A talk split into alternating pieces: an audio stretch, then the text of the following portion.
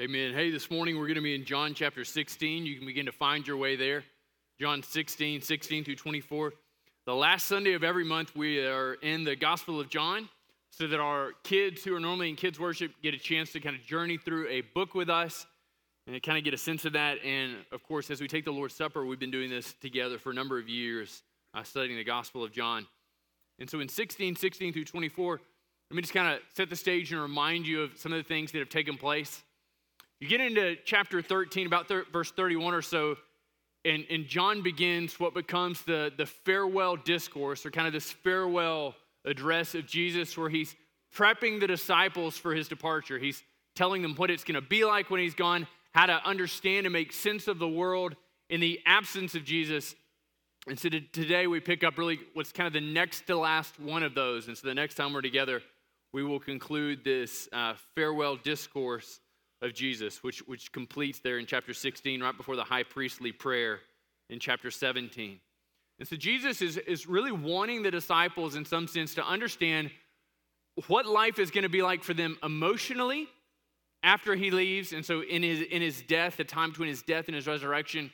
And he wants them to understand or begin to get a sense that the whole paradigm shifts on the basis of the resurrection. Of course, he's, he's not coming right out and telling them, hey, look, so just so you know, I'm going to be uh, crucified. Things are going to get weird for a little bit. Then I'm going to be resurrected, and, and things are going to get much better for you. And so he always kind of couches it when he discusses it, speaks to them in terms of, I'm going to go away. You know, he'll say over and over again, the Son of Man has to be handed over, he's got to suffer, and these things. But the disciples, for whatever reason, don't really get this. They don't really connect to this and understand. And of course, we saw that last week in the road to Emmaus, where Jesus fits the puzzle together nicely for them, and they say, ah, now we get it. Now we understand exactly what he was saying.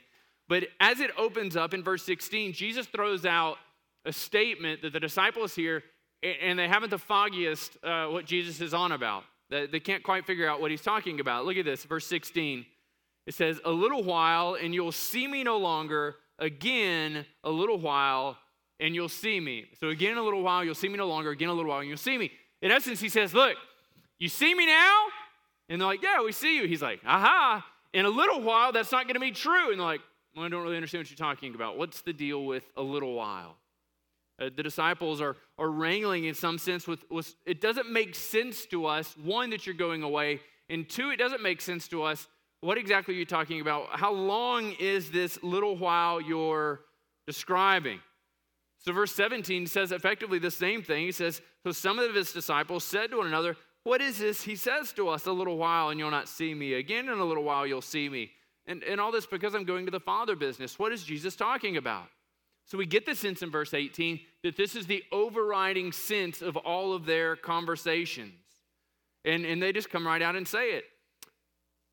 We don't know what he's talking about. We just don't get it. So you can imagine they're in this group, and Jesus has this kind of statement, which on the surface seems to communicate that he's going away, right? And so we read it again a little while and you see me, again a little while you won't see me. And so we understand that. The disciples hear this, and there are a number of different things competing in their mind that make it difficult for them to understand this. One, if Jesus is the Messiah and they believe him to be the Messiah, there are a number of different things that he has to accomplish within their minds. Foremost being, he's got to drive the Romans out. It makes no sense in their mind for to have a, a, a foreign occupation there in Jerusalem. It makes no sense for us not to have a terrific amount of autonomy as a nation. It makes no sense that the Messiah wouldn't just completely drive these people out. What is he talking about this in a little while and you'll see me no longer? We don't understand that. And so, if he's the Messiah, he's got to accomplish this. How is he going to accomplish this if he plans to go away? His going away makes no sense to us. Ergo, we don't understand what in the world he's talking about with a little while. Does he have to run to town to grab some bread? What's going on? We just had a meal in chapter 13. What's he talking about?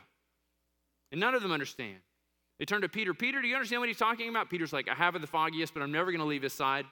Uh, John, do you know what he's talking about? I don't, but as you know, I am the beloved disciple. Matthew, mm, you, you still have that whole tax collector thing kind of hanging over you. We're not so sure. Judas, where did you, where did anybody know where Judas went? Guy's never around. And so they're talking about it. Now, Jesus, verse 19, tells us that he knew what they wanted to ask him. Now, this points to a couple of things. It points likely that he, he, he's been with this group, right? And so he knows their hearts. He knows how incredibly difficult the days that they're preparing to enter into are going to be for them.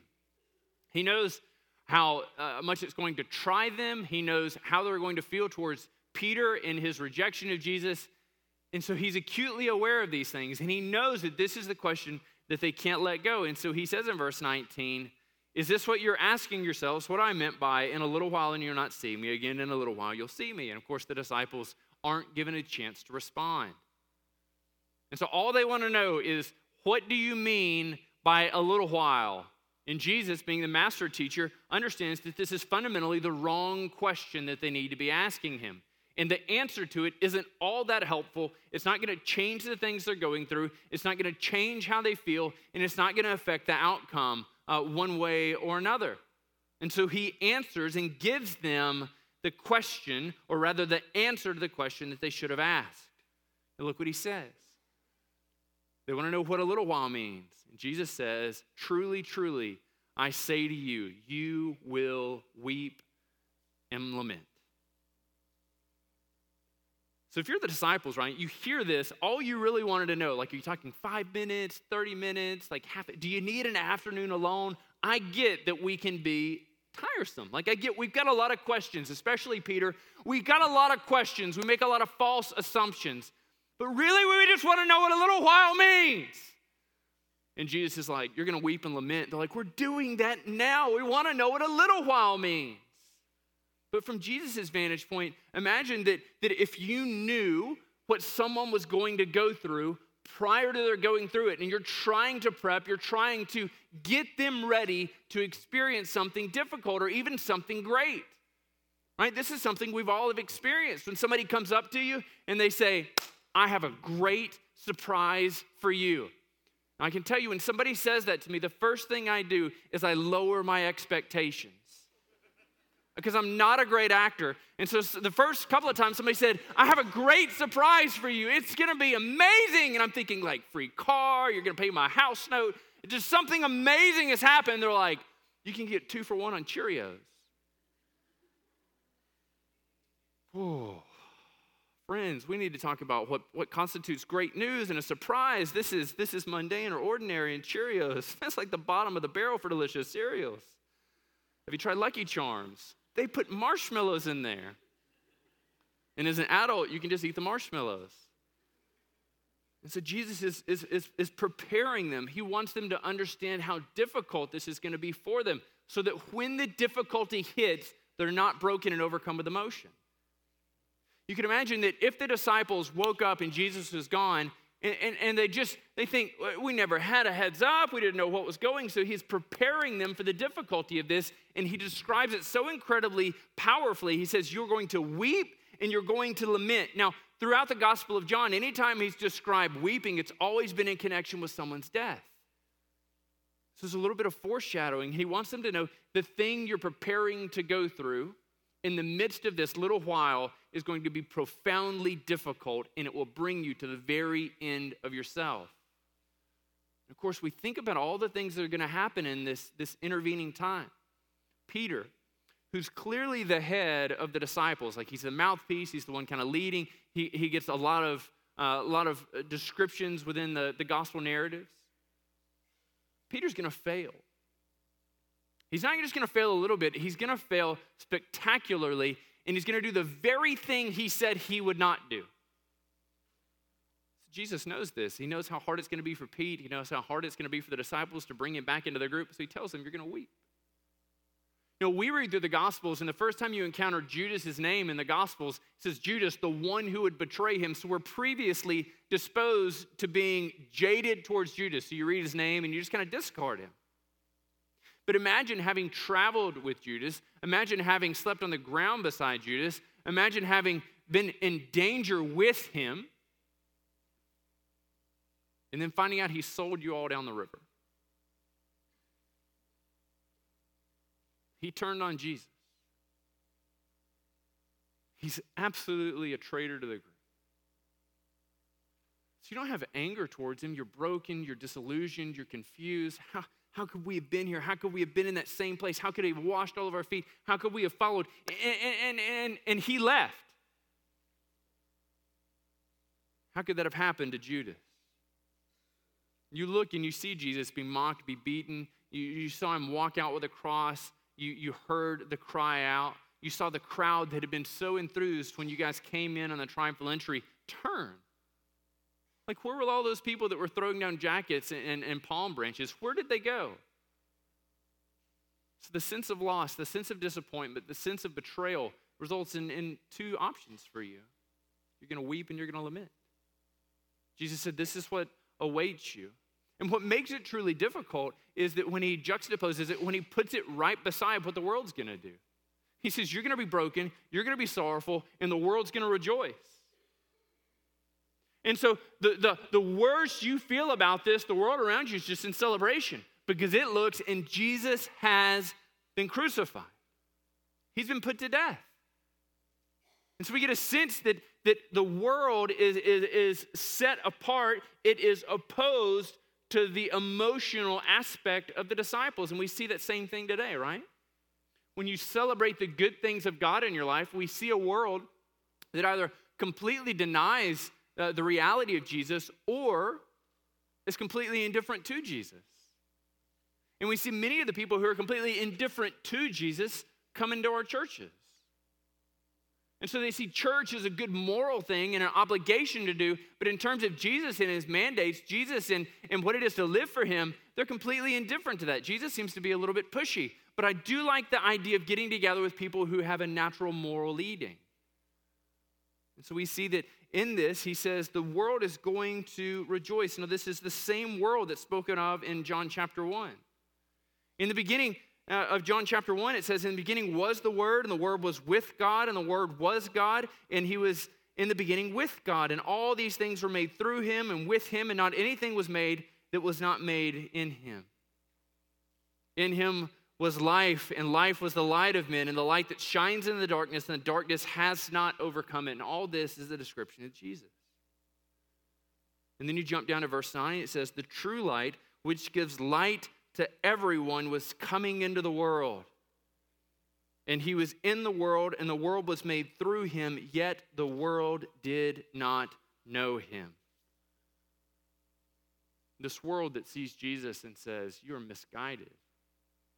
This world that sees Jesus and says, You are too demanding. This world that sees Jesus and says, You are to be discarded, rejoices at his death.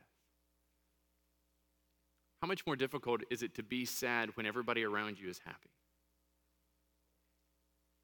You're lost and broken and weeping. Everybody around you rejoices. Nobody knows your sadness. Nobody kind of connects with you in this moment. And this is what the disciples are getting prepared to face.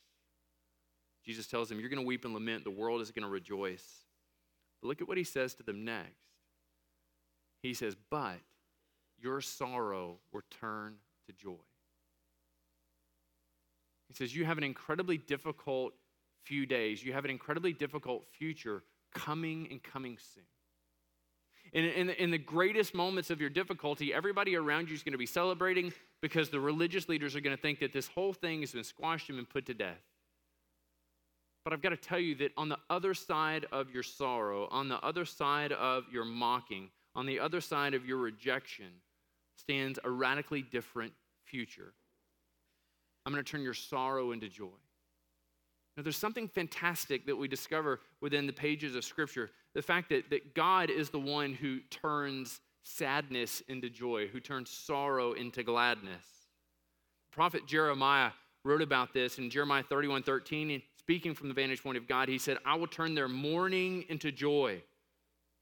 I will comfort them and give them gladness for sorrow. This is what our God is doing. And so when we find ourselves in the midst of this, when the disciples found themselves in the midst of this, they had this understanding that their joy wasn't fundamentally going to come through looking at the world as a glass half full instead of a glass half empty.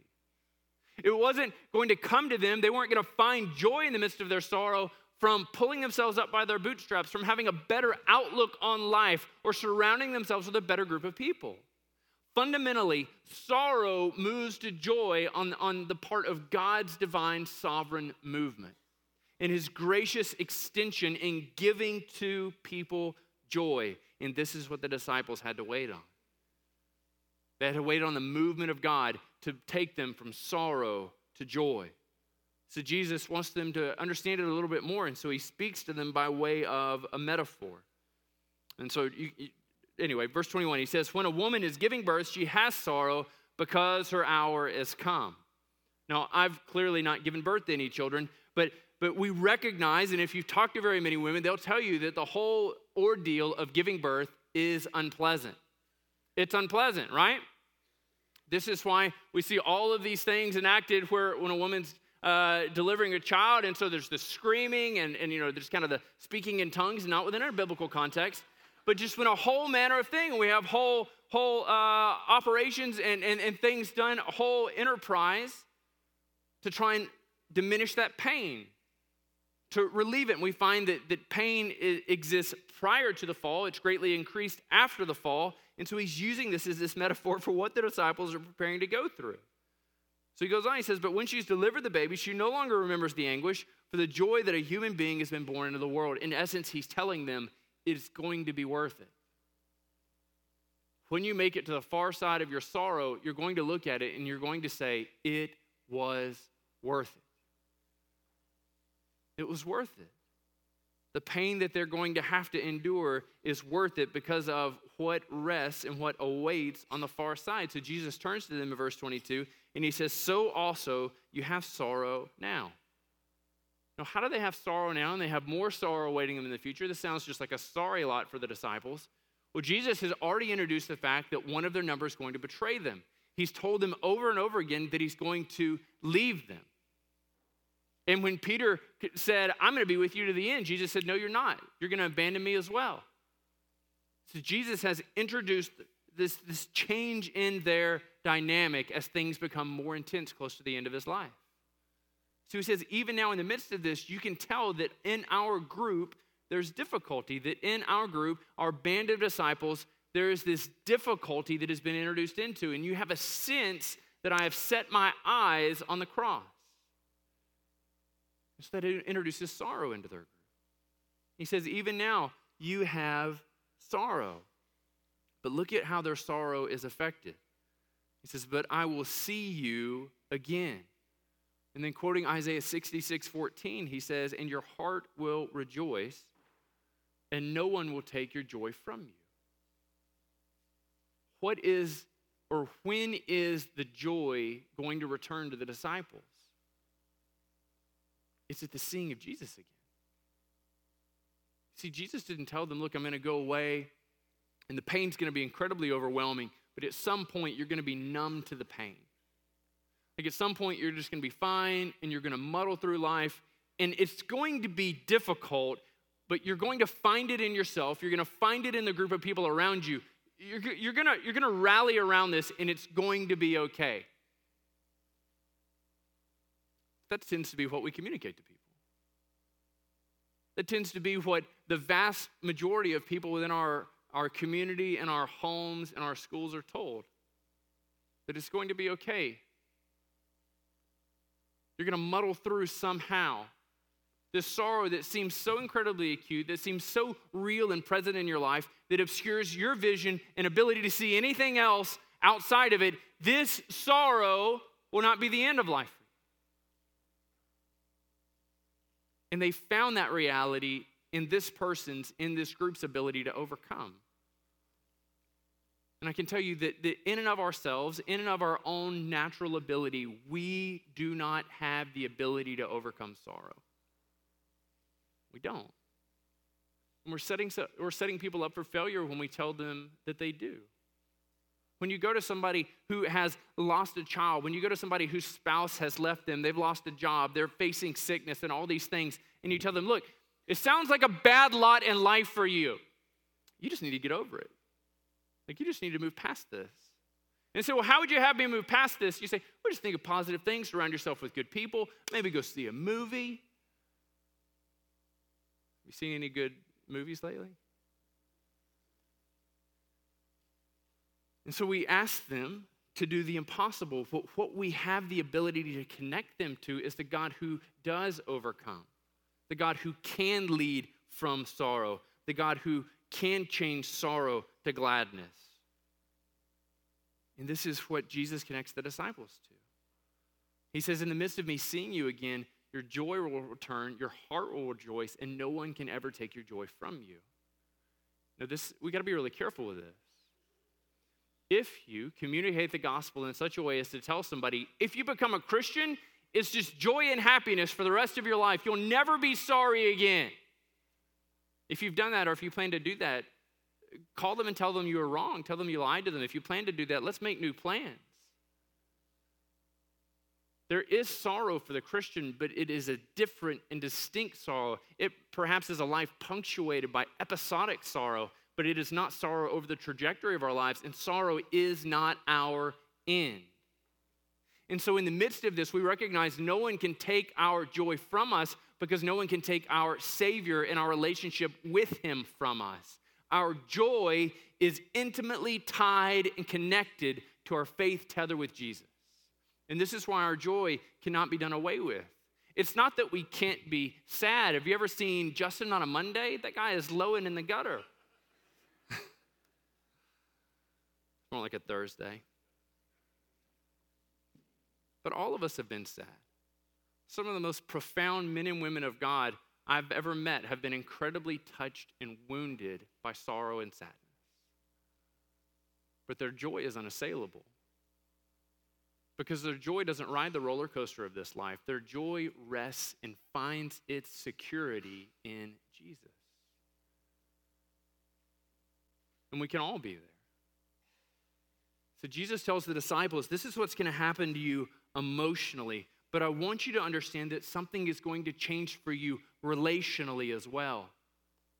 You See, on the other side of the resurrection of Jesus, he tells them, he says, In that day, so in the day when you see me again, you will ask nothing of me. And they'll need to ask nothing of him because they have this new faith relationship to the Father through Jesus. So he goes on, he says, Truly, truly, I say to you, whatever you ask of the Father in my name, he will give it to you. Until now, you ask nothing in my name. Ask and you'll receive that your joy may be full. And so we see that in the resurrection of Jesus, our ability to pray to the Father is established.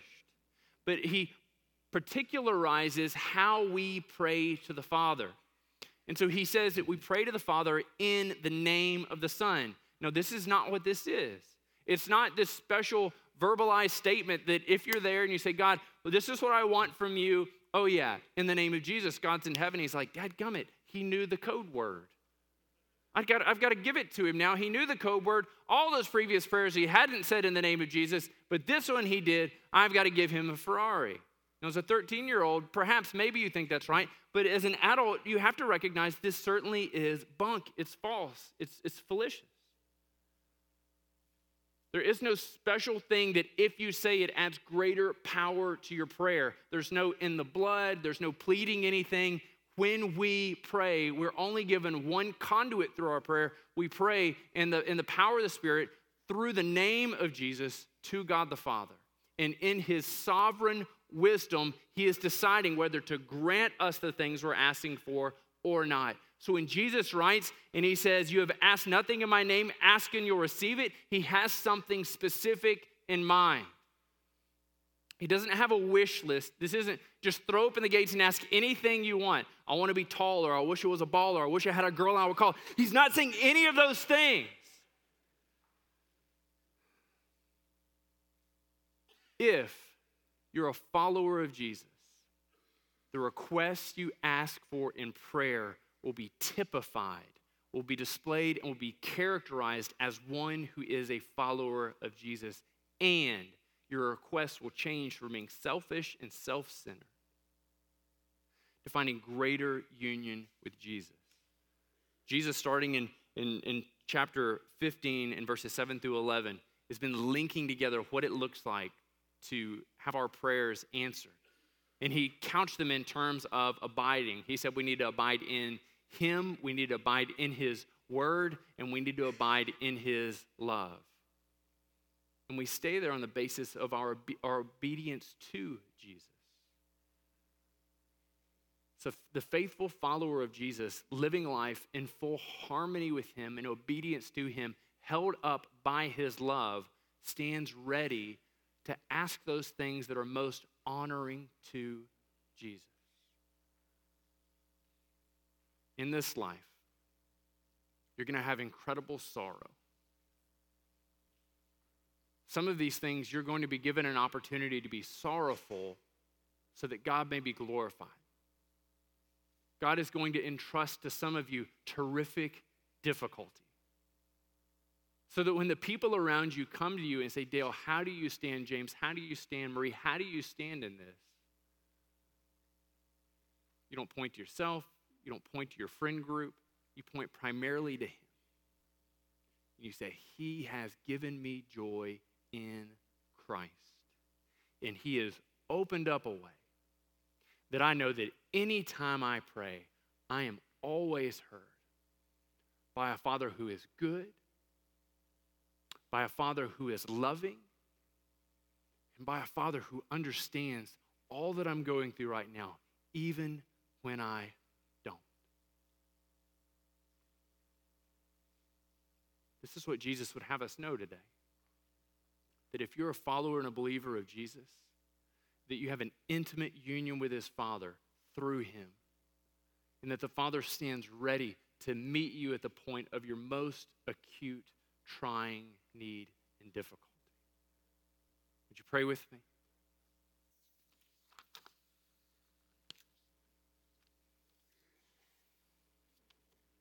Father, I am thankful for your goodness, for your word to us.